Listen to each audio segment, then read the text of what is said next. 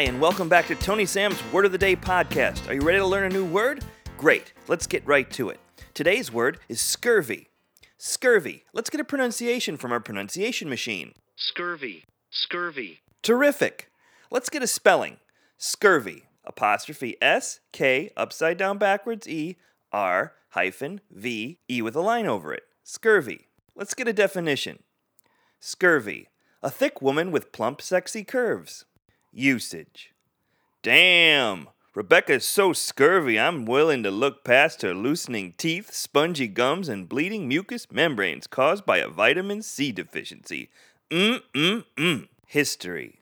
Sailors first coined the phrase in the 1400s when they would kidnap a thick whore at port and bring her back to the ship instead of gather supplies like oranges for their voyage at sea. Fun fact Scurvy women try harder.